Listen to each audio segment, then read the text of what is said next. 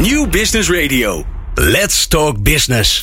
Met nu People Power met Glen van der Burg. People Power is een programma over de kracht van mensen in organisaties. Met interviews en laatste inzichten voor betere prestaties en gelukkige mensen. Deze week gaat Glen van der Burg in gesprek met... Mira Groeneveld, Learn to Work, Ron Broeders van Ferrofix en Annette van Waning van Verbego. Er is een mismatch op de arbeidsmarkt. Dat is er eigenlijk al heel lang. Veel vacatures zijn lastig in te vullen, terwijl er aan de andere kant heel veel mensen langs de kant staan. In de topacademie worden mensen met een afstand tot de arbeidsmarkt in samenwerking en job opgeleid. Mira Groeneveld uh, van Learn to Work, die, uh, ja, die bestiert en, uh, en ontwikkelt die topacademies. En dat doen, doen ze bijvoorbeeld bij, bij Ron Broeders van Verofix en bij Annette van Waning van Verbego. Die hebben allebei een topacademie binnen hun bedrijf. Ja, we gaan ze natuurlijk vragen hoe dat allemaal in zijn werk gaat en wat de resultaten zijn en waarom ze dat dan op, precies op deze manier doen en niet op een andere manier. Want je zou ook kunnen zeggen, je kan ook een BOL of een BBL of nou ja, al die andere afkortingen traject doen. Nou, waarom je per se een topacademie moet hebben, dat hoor je vandaag bij People Power. Fijn dat je luistert. People Power met Glen van den Burg. Ja, uh, we gaan het vandaag hebben over de topacademies. Meervoud, moet ik alweer zeggen. Volgens mij, hè? Mira Groeneveld. Ja, dat klopt. Ja, van Learn to Work. Uh, die topacademies, die, uh, die ontwikkel jij. Die zet jij op. Die, die organiseer jij. Wat is dat precies, een topacademie? Ja, een topacademie is eigenlijk een heel intensieve samenwerking tussen het bedrijfsleven en een aantal scholen. En dan met name scholen op het niveau van praktijkonderwijs, speciaal onderwijs en MBO 1. En soms maken we een uitstapje naar MBO 2. Waarbij zij heel erg uh, nauw samenwerken met de bedrijven die banen hebben voor deze jongeren. Oké, want de, de, niveaus waar je het over hebt, ik vind dat altijd zo vervelend, want dan ga je het over snel over hoog en laag hebben. Zo, daar hou ik eigenlijk nooit zo van. Maar dat, dat, zijn, dat zijn mensen die normaal moeilijk aan de bak komen. Ja, dat zijn mensen die het moeilijker hebben op de arbeidsmarkt. Ja. Kijk, men zegt in Nederland vanaf niveau 2, dus vanaf MBO niveau 2, hebben we uh, te maken met. Uh, uh, ja, dan heb je een startkwalificatie voor de arbeidsmarkt. En alle onder, opleidingen die daaronder zitten, mhm. die hebben dat dus niet. Nou, wat je natuurlijk doet als jongeren uh, niveau hebben daaronder, probeer je ze te stimuleren om toch door te leren tot en met niveau 2 of hoger. Alleen niet voor elke jongere is dat weggelegd. Ja, die jongeren kan je natuurlijk niet opzij zetten op de arbeidsmarkt. Daar moet je eigenlijk mee proberen dat je ze op een andere manier toch op een goede plek op de arbeidsmarkt brengt. Ja, en, en is het dan zo dat voor deze doelgroep die, ik noemde al die af, oh, ik weet niet precies hoe het in elkaar zit, maar je hebt natuurlijk uh, BOL en BB BWL. En, uh, ja, of misschien heet het ondertussen al lang weer anders. Maar die trajecten heb je ook. Maar die zijn dan dus blijkbaar daar niet geschikt voor. Ja, dat zijn de reguliere trajecten in het MBO. Deze opleidingen zijn vooral uh, lager dan MBO. En er is eigenlijk alleen MBO 1 waar je BOL en BBL hebt. Um, en uh, wat wij eigenlijk doen met de topacademies is de sterke punten van de BOL en de sterke punten van de BBL, die combineren we in een topacademie. Aha, kijk. Dus daar, ik heb nu al antwoord op de belangrijkste vraag. Die heb ik nu al binnen. Waarom moet je nou een topacademie hebben? Nou ja, los van het feit dat het fantastisch is, is dit hem natuurlijk. Um, wat bieden jullie dan aan bedrijven? Nou, wat wij zelf als Learn to Work bieden aan bedrijven is om het hele project het hele proces te ondersteunen. Omdat het bedrijfsleven en het onderwijs zijn eigenlijk twee totaal verschillende werelden. Uh, waarin uh, verschillende dynamieken zijn, verschillende belangen spelen. En um, je merkt dat deze twee werelden het moeilijk vinden om met elkaar te communiceren. Hoe komt dat nou toch? Want je hoort het zo vaak terug dat die aansluiting gewoon ja, niet is wat die zou moeten zijn, om het maar mild te zeggen. Nee, ja, in mijn optiek komt dat echt doordat het uh, hele ja, die, de mechanieken op die, in, in die werelden zijn anders. Het onderwijs is reactief, is, wordt gestuurd vanuit de overheid, uh, is gebonden aan vaste programma's, aan vaste structuren. En dat doet iets met hoe DNA van die wereld eruit ziet. Terwijl het bedrijfsleven moet proactief zijn, moet enorm flexibel zijn, uh, moet vooral uh, ruimdenkend zijn en uit structuren kunnen stappen. Ja, en dat, dat zijn gewoon zulke grote verschillen dat zij um, op zich, als ze eenmaal elkaar gevonden hebben, heel goed kunnen communiceren.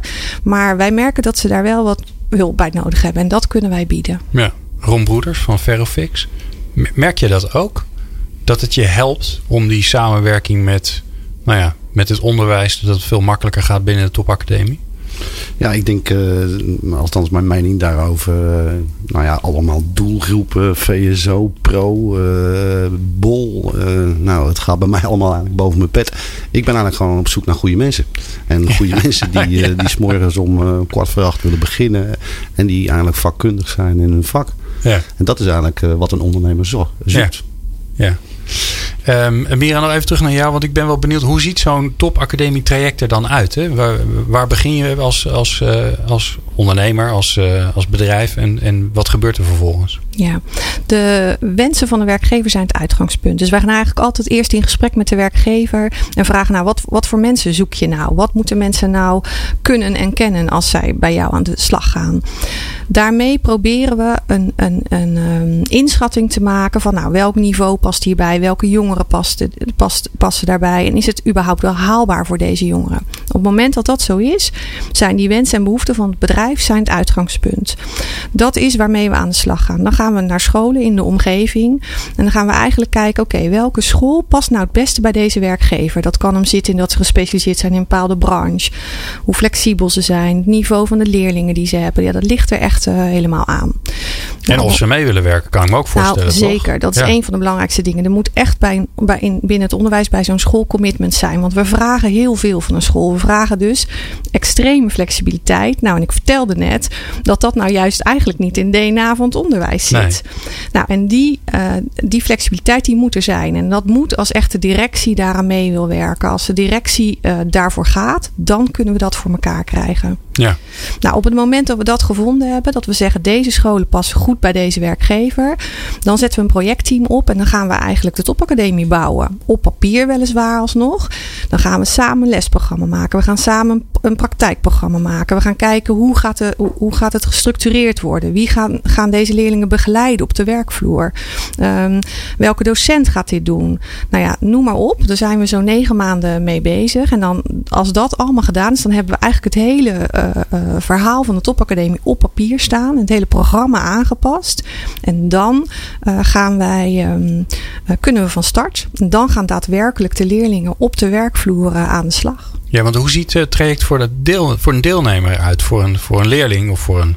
Ja, hoe noem je ze eigenlijk? De leerlingen, talenten? Leerlingen. Leerlingen, ja. oké. Okay, ja. Ze zitten nog op hun eigen school hè, in principe. Alleen ja. ze volgen hun eigen school binnen het bedrijf. Oh, even, ze komen niet meer in de schoolbanken. Nou, sommige leerlingen komen maar één dag per week nog op hun eigen school. Maar okay. hun docent is namelijk ook binnen het bedrijf. Die zit in-house uh, bij het bedrijf. Aha. Bij Hago is dat bijvoorbeeld twee, drie dagen in de week. Bij uh, Ferrofix dat, is dat vier dagen in de week.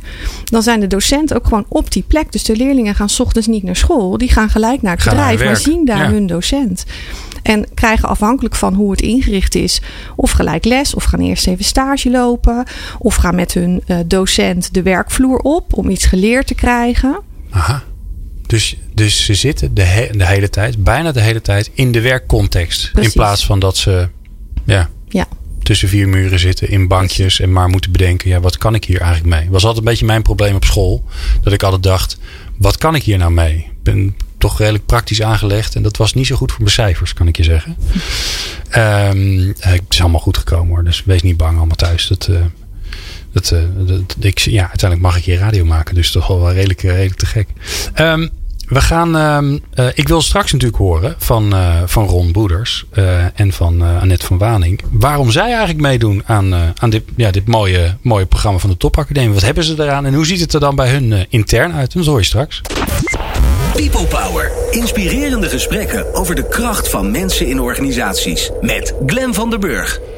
Ferrofix is een metaalbedrijf dat, uh, ik heb even gekeken, namelijk stiekem op de website, dat onder meer stedelijk meubilair maakt. Dus voor mij was dat een nieuw woord. Maar toen ik ging kijken wat het was, uh, wist ik gelijk wat ze ermee bedoelden. Fietsenrekken, afvalbakken, afvalcontainers, uh, bankjes. Nou ja, alles wat je op straat ziet staan dat je denkt van...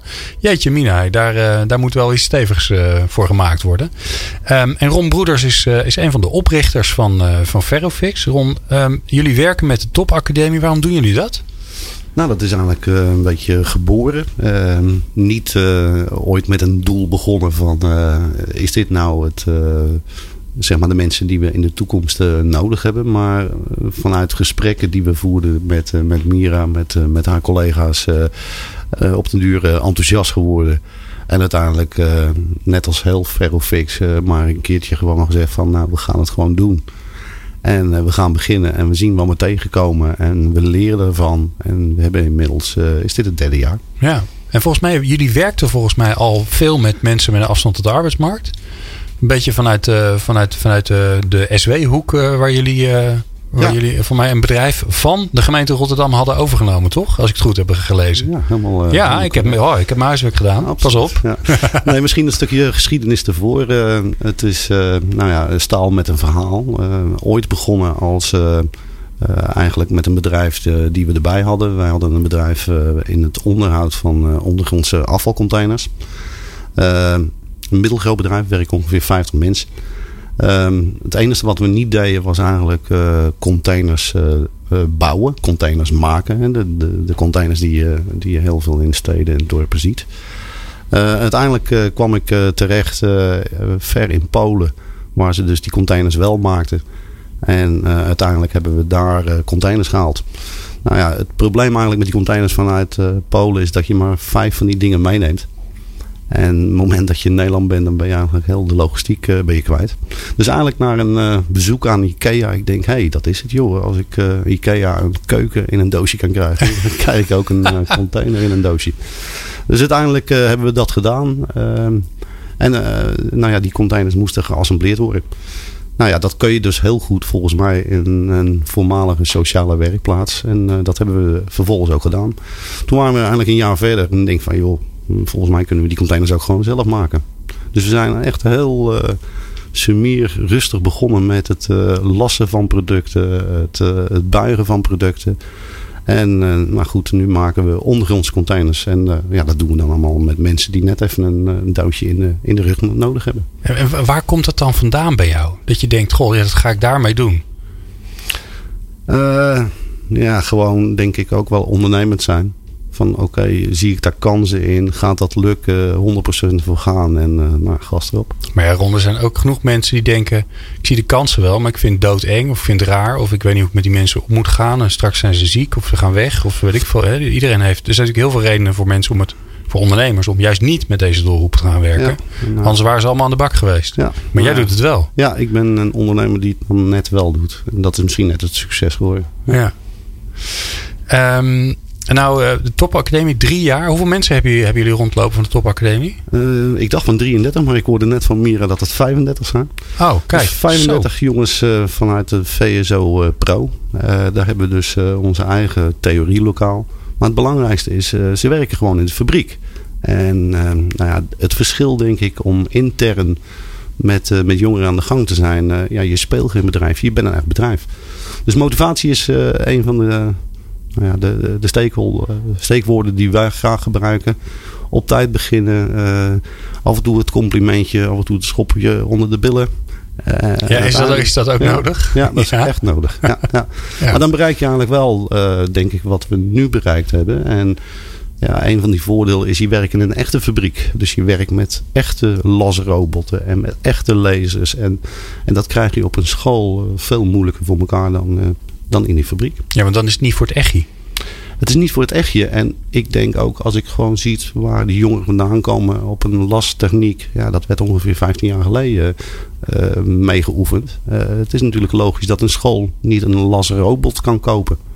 maar dat vind ik wel interessant. Maar je, je, merkt dus ook dat, dat uh, doordat ze bij jou in de fabriek werken, dat ze ook gewoon de echte nieuwe technieken leren die jij gebruikt. In plaats van de dingen die je eigenlijk nee, misschien niet meer of minder nodig zijn. Nou, wij zijn natuurlijk een commercieel bedrijf, hè, dus we moeten gewoon geld verdienen. Uh, en daar heb je dus ook uh, de, de, de, nieuwste uh, machines, eh, in dit geval lastmachines voor nodig, om in ieder geval die marktconformiteit in prijs te gaan halen. Ja. Dus het, je doet als ondernemer, gebruik je ook de nieuwste apparatuur om mee, mee te lassen. En scholen kunnen dat natuurlijk veel en veel moeilijker. Ehm, eh, zeg maar dat aanschaffen om, om een product te maken. Is, is dat voor um, de leerlingen, maar ook voor de scholen, een van de redenen om specifiek met jouw bedrijf samen te werken? Ik, denk het wel. Om een voorbeeld te noemen. Uh, Mira zit heel hard ja te schillen. dat is knikken. het, uh, het, is, het, het, is denk ik wel een, een toegevoegde waarde. Ja, klopt. En, en ehm, ja, in jouw bedrijf werken heel veel mensen. Hoe ervaren die medewerkers dat deze groep van de topacademie er, er ook is in het bedrijf? Mm, het eerste jaar was dat natuurlijk best wel wennen met elkaar. Want ja, wat hebben we eraan? het is een nou ja, 33 op de 150 mensen is natuurlijk best wel vrij, vrij heftig. Alleen ja, nu hoort er veel meer op motivatie en, en met elkaar een doel behalen. En dan maakt het eigenlijk niet uit of, nou, hoe dan we het programma begonnen, wat voor doelgroep dat je nou zit. Het zijn allemaal mensen en met z'n allen hebben een doel. En uh, ja, je ziet dus ook heel veel mensen vanuit uh, eh, SW. Die zijn natuurlijk ontzettend trots om ook een leerling wat te leren. En wij hebben heel veel te maken met jongens met uh, anderstalig nou ja, hoe, hoe betere school kun je hebben waar je de hele dag verplicht bent om, om Nederlands te praten. Ja. ja. Maar dan ook nog eens een keer het stukje techniek te leren. Ja. Uh, Annette van Waning van VBGO. Jullie hebben ook een topacademie. Ja, dat uh, bij Hago Zorg. Bij Hago Zorg. Ja, daar hebben we de, de, uh, samen met Erasmus uh, in Rotterdam, het ziekenhuis, hebben we ook een topacademie. En die draait volgens mij ook voor het derde jaar nu. En um, ja, dat, dat is ook uh, gestart door een bevlogen collega die eigenlijk zei van ja, ik uh, heb behoefte aan, aan jonge instroom. Um, en mensen die het vak willen leren en ook inhoudelijk schoonmaak spannend vinden, maar misschien ook wel in het ziekenhuis verder willen kijken. En zo is, is de topacademie bij het Erasmus MC begonnen. En is die jonge instroom dan lastig voor jullie ook? Is dat ook gewoon een vraagstuk? los van de, van, de, van de gedrevenheid van die collega die, die dit graag wilde? Ja, jonge instroom is lastig. Ja. Dat, weet je, um, als je kijkt naar de schoonmaakbranche, um, jonge instroom is vaak lastig. Omdat schoonmaak nog steeds niet als een meest sexy vak uh, te boek staat. Terwijl het een heel gaaf vak is waar je ongelooflijk in kan leren. Waar je echt in de, in de, op, op onderdelen echt een vakman kan worden. Uh, maar zo staat het nog niet uh, in de schijnwerpers. Terwijl zo'n topacademie al die facetten wel heel erg mooi laat zien. En uh, ik weet nog wel toen we begonnen met die topacademie helemaal in het begin. Dat het heel lastig was ook om jongeren daarvoor te motiveren. En het was gek genoeg nog niet eens zozeer dat de leerlingen het heel spannend vonden. Maar dat vooral de ouders van die leerlingen daar echt eigenlijk van dachten. Nou ik laat mijn kind toch echt niet naar een opleiding voor schoonmaker gaan in een ziekenhuis. En zelfs de docenten. Dat, ja, en, en zelfs, de, docenten. docenten. Ja. En ik weet ook nog dat we toen een filmpje hebben gemaakt om de docenten en de ouders te overtuigen dat een topacademie echt heel gaaf is. Dus zo zijn we ooit begonnen. Um, nou, en, hoe ontstaat het dan? Want dat vind ik wel interessant. Hè? want uh, je komt er dus blijkbaar achter dat dat er is. Dat er een soort van drempeltje is. En hoe werkt dat dan, Mira? Nou, wat je ziet is dat um, uh, ouders en docenten het nog best ingewikkeld vinden om, te om, om mee te denken met hun jongeren. Waar liggen nou kansen voor die jongeren op de arbeidsmarkt? En schoonmaken is, wat Annette ook zegt, gewoon een hele mooie kans. Dat is een, een branche waar veel banen in zijn, waar je goed kan doorgroeien, uh, waar werk in is. Nou, dat, dat, dat, dat is heel interessant. Nee, maar dat ehm, snap ik. Maar nu komen jullie zeg maar gezamenlijk, hè, want jullie werken daarin samen. Ja. Onderwijs, een bedrijf en, uh, en learn to work. En je lopen er tegenaan. He, iemand loopt er tegenaan van ja, we, we, krijgen te weinig jongens en meisjes. Ja. En dan? Goede voorlichting. Kijk, wat we gedaan hebben, je, moet echt gaan laten zien wat is nou het schoonmaakvak. En als je daar al zorgt dat mensen dat zien, dan gaan ze het ook als een vak beschouwen. Alle elementen die daarin zitten. Kijk, iedereen heeft alleen maar die denkt, oh, dit is een trappenhuis wat schoongemaakt moet worden.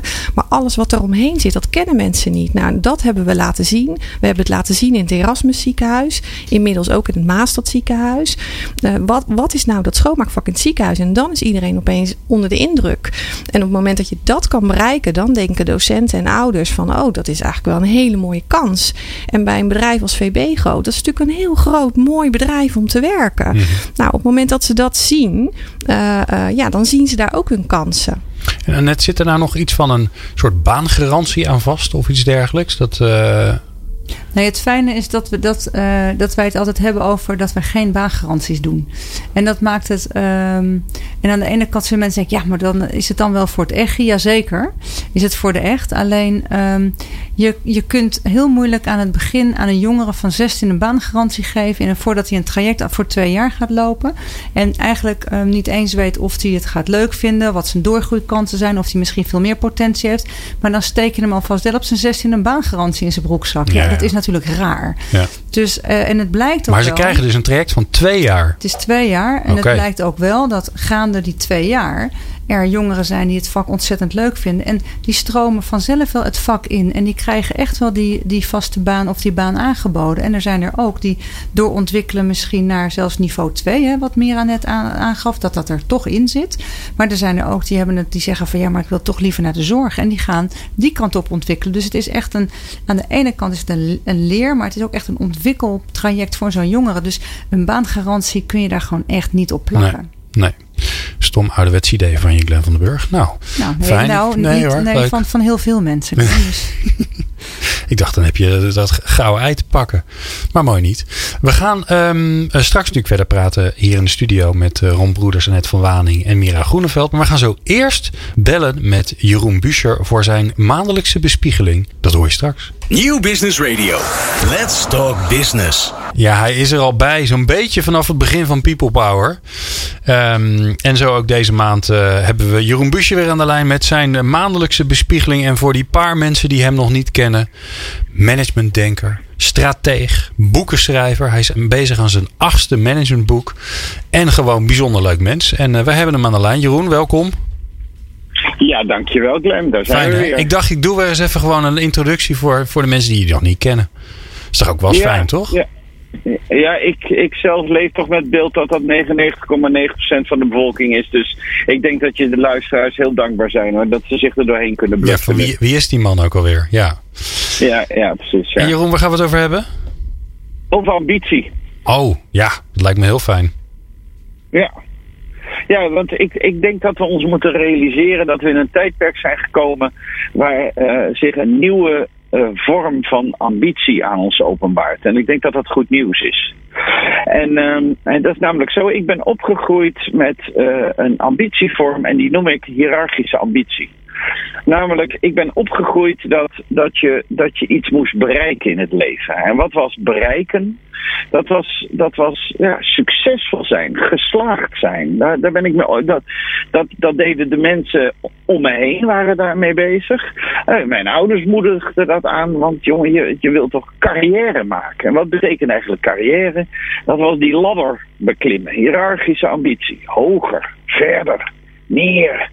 En, en, en dat betekent dan een hoger inkomen, dat betekent meer macht hebben, dat uh, over meer mensen mogen vertellen wat zij moeten doen, um, uh, aanzien verwerven, status verwerven, bijna hetzelfde.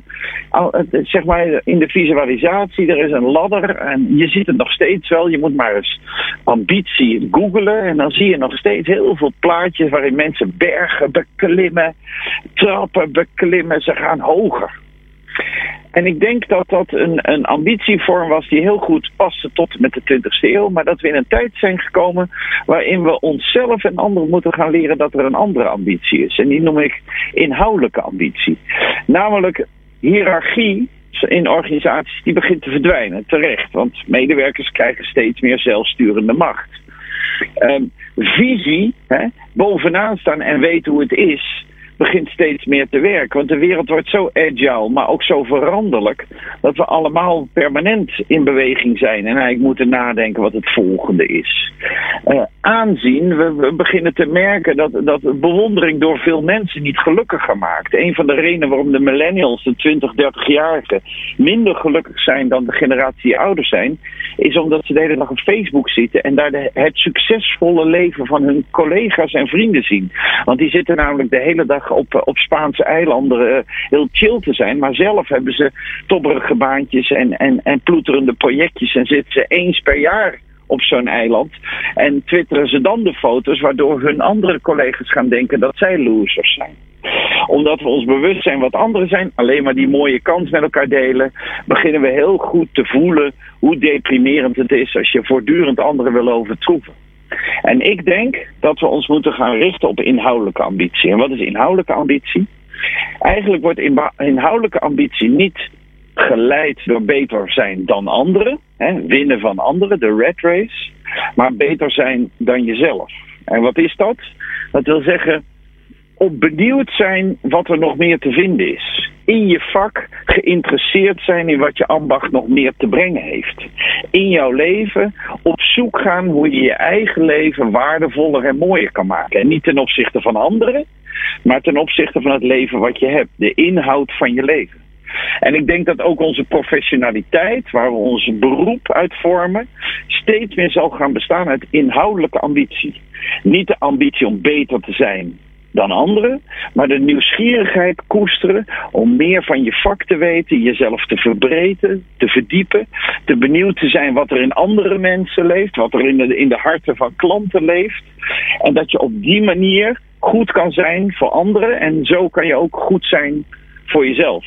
Dus ik denk dat we op school, onze curricula, dat we in de verhalen in onze gezinnen, maar ook de verhalen in ons hoofd, van hiërarchische ambitie moeten gaan vervangen door de verhalen die gaan over inhoudelijke ambitie. En die gaan over benieuwd zijn, geïnteresseerd zijn, uh, je laten verrassen, op zoek te gaan.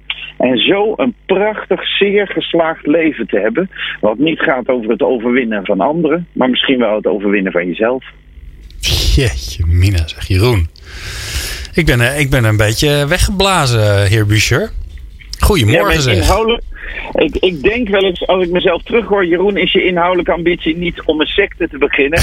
maar ik, ik, ik, ik hoop maar steeds dat ik dat niet doe, want... Nee hoor. Uh, ik, de, de dominee zit diep in mij, beschuldig ik mezelf wel eens. Nou, ik kan zeggen, vanuit jouw inhoudelijke ambitie heb je jezelf, en je was al best wel fantastisch, maar je hebt jezelf overtroffen. ik denk dat dit tot nu toe jouw beste column was. Bizar. Nou, dank je. Dat vind ik heel lief. Dat vind ik heel lief en, en, en, zullen we dan ook nog bij vertellen dat je eigenlijk iets anders voorbereid had? Dan, dan maakt, het namelijk, dat maakt het namelijk nog fantastischer. Ja, in mijn, in mijn inhoudelijke ambitie hoef ik het doorgaans niet van mijn geheugen te hebben. Maar het is echt zo dat als ik een column hou, dat ik ook probeer dan te denken in die, in die minuut die ik nog had om een ander onderwerp te verzinnen. Dat ik denk, ja, maar wat houdt mezelf nou eigenlijk bezig? Inhoudelijke ambitie. En toen, ja, dan, wordt het, dan is het eigenlijk heel makkelijk om een verhaal te vertellen. Ja, nou, ik, ik, ik denk dat heel veel mensen daar wat meer moeite mee hebben, waaronder, waaronder ik. Uh, dus ik vond het wel heel mooi, inhoudelijke ambitie. Ik ga vanavond aan de keukentafel. Nee, ik eet vanavond niet thuis. Morgenavond aan de keukentafel met mijn kinderen ga ik, uh, uh, ga ik ze meenemen in de inhoudelijke ambitie. Ik vond hem, uh, ik vond hem prachtig. Nou, dan ik, kijk, ik niet voor niks. Ik kijk even naar het publiek hier in de studio. Waar zijn die het mee eens? Geheel mee eens. Ja, oh ja, ja allemaal blije gezichten. Ja, en, Hartstikke en, goed. Nou, helemaal goed. We hebben een uh, nieuwe uh, toevoeging aan onze topacademie. De inhoudelijke ambitie, stel ik voor. Precies. Oh, kijk eens aan. Nou, Jeroen, je hebt een bijdrage geleverd aan de ontwikkeling van iets wat al mooi was. Zo, zinvol leven en nog onsterfelijk ook. Hoe is het mogelijk? Ik wou net zeggen, en meer heb je niet nodig. Jeroen. En dat in vijf minuten. En, nee, dat in vijf minuten. Jeroen, mag ik jou bijzonder bedanken. En ik spreek jou uh, volgende week weer. Want volgende week is er een People Power Change. Haha. En daar dus, gaan wij andere mensen vragen stellen. Geweldig. Daarom. Ja, hartstikke goed. Ik spreek je volgende week. Dankjewel Jeroen. Hoi hoi. hoi. hoi. People Power. Inspirerende gesprekken over de kracht van mensen in organisaties. Met Glen van der Burg. Met in de studio Mira Groeneveld van Learn to Work, Ron Broeders van Ferrofix en Annette van Waning van Verbego. En we praten met elkaar over de topacademie waar um, mbo's en praktijkscholen en bedrijven samen talenten uh, opleiden voor de, voor de arbeidsmarkt. En het leuke is, dat doen ze vooral binnen het bedrijf. Dus de, de docenten komen naar de bedrijven toe in plaats van andersom. Dus het, ja, het gebeurt allemaal binnen de context van het, van, het, van het echte werk. En de vraag is natuurlijk, wat kun jij allemaal leren van de ervaringen van, van Ferrofix en Verbego? Nou, um, Mira, ik begin toch bij jou. Stel je voor dat ik wil beginnen met een topacademie. Waar begin ik dan? Ja, waar begin ik dan? Um, ik zal eigenlijk zeggen bij mij, bij ons. bel Mira. Uh, bel ons. Um, dat is echt waar. nou, wat je ziet, en dat kan Annette denk beamen, is dat uh, uh, vaak het geval is als bedrijven zelf gaan proberen met dat onderwijs in gesprek te gaan en projecten op te zetten, dat dat um, uiteindelijk uh, niet succesvol is. En dat heeft te maken met die verschillende werelden. Um, dus, uh, en wat je ziet is dat wij vaak die onafhankelijke positie innemen. Dus een soort uh, zoeken naar het algemeen belang. En steeds maar weer blijven wijzen op dat algemeen belang. Of dat gezamenlijke belang. En dat dat maakt dat je elke stap kan nemen. Want het het proces is, vraagt gewoon veel van alle partijen. En is echt niet zonder hobbels. Het is niet zomaar een makkelijke weg die je kiest als, als school en als bedrijf.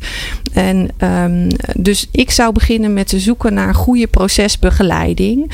Uh, nou, liefst natuurlijk ons, maar dat kan ook een andere partij zijn. Maar dat je echt zorgt dat er een onafhankelijke uh, buitenstaander is die, die beide partijen helpt om tot die samenwerking te komen. Ja, je vertelde net al even dat het voortraject, het, het samenstellen van het curriculum, uh, wat, voor, wat, wat uh, jongens en meiden gaan leren, hoe dat al met elkaar zit, hoe je welke afspraken met, met elkaar maakt, dat het negen maanden duurt. Ja. Is er nog soort minimum? Hè? Want ik, ik kan iemand bellen en zeggen, nou, wil gaan top, topacademie en ik heb, ik heb twee mensen nodig.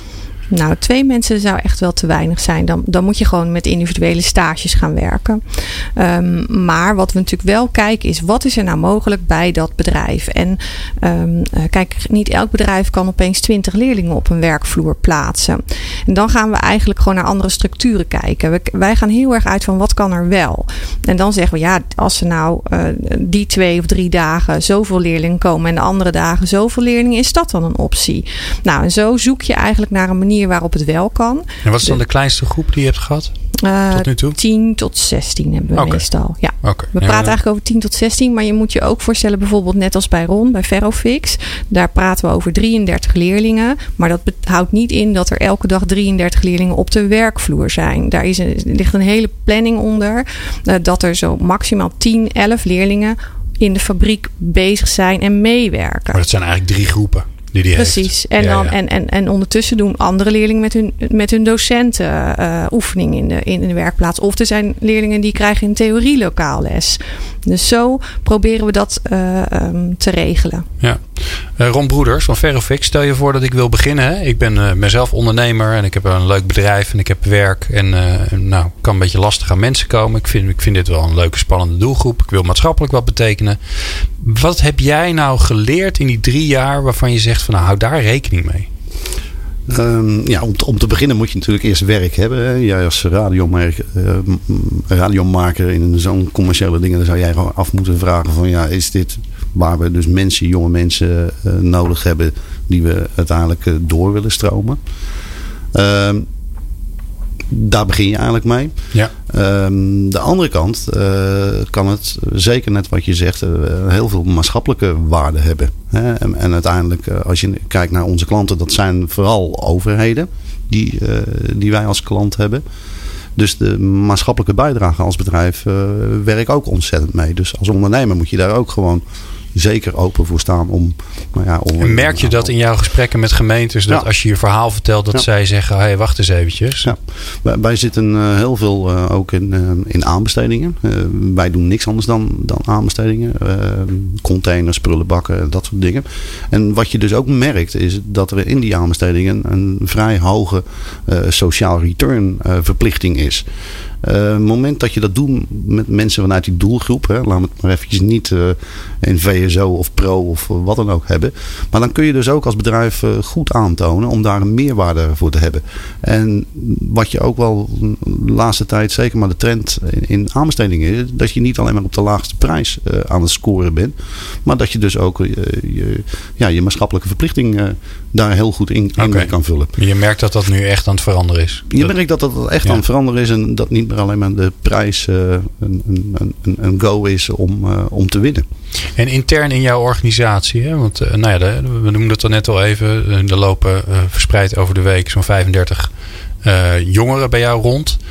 Uh, op een bedrijf van 150 mannen, zei je volgens ja. mij. Dus dat is best, best een aardig grote groep. Zijn er nou nog, hoe zorg je er nou voor dat je, ja, dat je dat lekker laat blijven lopen? Moet je daar nog iets bijzonders voor doen?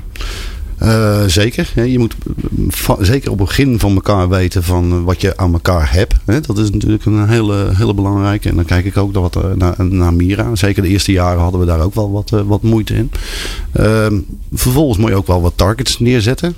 Targets neerzetten. Hoeveel mensen van die 33 komen nou uiteindelijk in dienst? En of doorstromend naar een bol of, of wat dan ook. En uh, derde punt wat je eigenlijk moet doen is je eigen medewerkers. Uh, die goed uitleggen van joh, dit is het doel ervan. Dat willen we bereiken. En hoe kunnen we samen dat uh, realiseren. En dus vooral ook je eigen medewerkers heel goed informeren wat het doel daarbij achter is. En, en, en motivatie. En wat voor effect heeft dat dan op je medewerkers? Uh, eerste jaar strubbelend. Ja. Strubbelend in de zin van ja, maar. En uh, kan dat dan wel? En hoe hm. moet dat dan? En hoe zit het dan met de verzekering? En gaan de mensen. Verzekering, ja, echt waar. Met machines. En uh, nou, ja, ja, ze moeten 18 jaar wezen. al allerlei gekke dingen maak je dan wel mee. Alleen ja, je ziet als je doorzet, en zeker na het derde jaar, gaat elke keer het stapje makkelijker. Je, je wordt wat ervaren. Ja.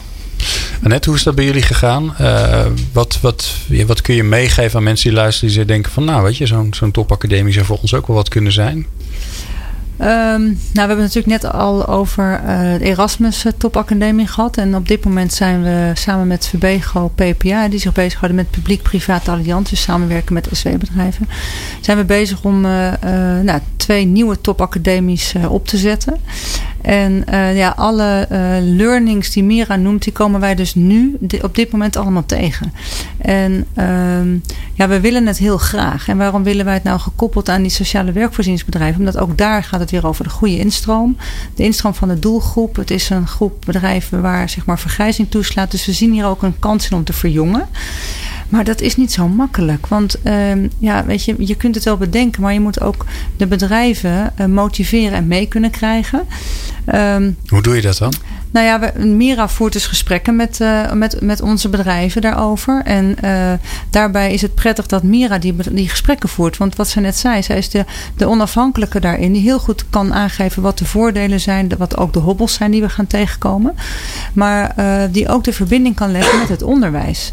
En wat je nu ook ziet, is dat deze um, twee bedrijven die we eigenlijk hiervoor hebben uitgekozen, daarvan zijn we van ja, dat die, die twee nemen we, want die zijn al zo lekker ver, die zijn eraan toe. Ja, en de vraag die roept zich en is nu dat ook op. Zo? Nou, dat is dus de vraag die zich nu oproept. Daar hadden wij het net over tijdens het plaatje.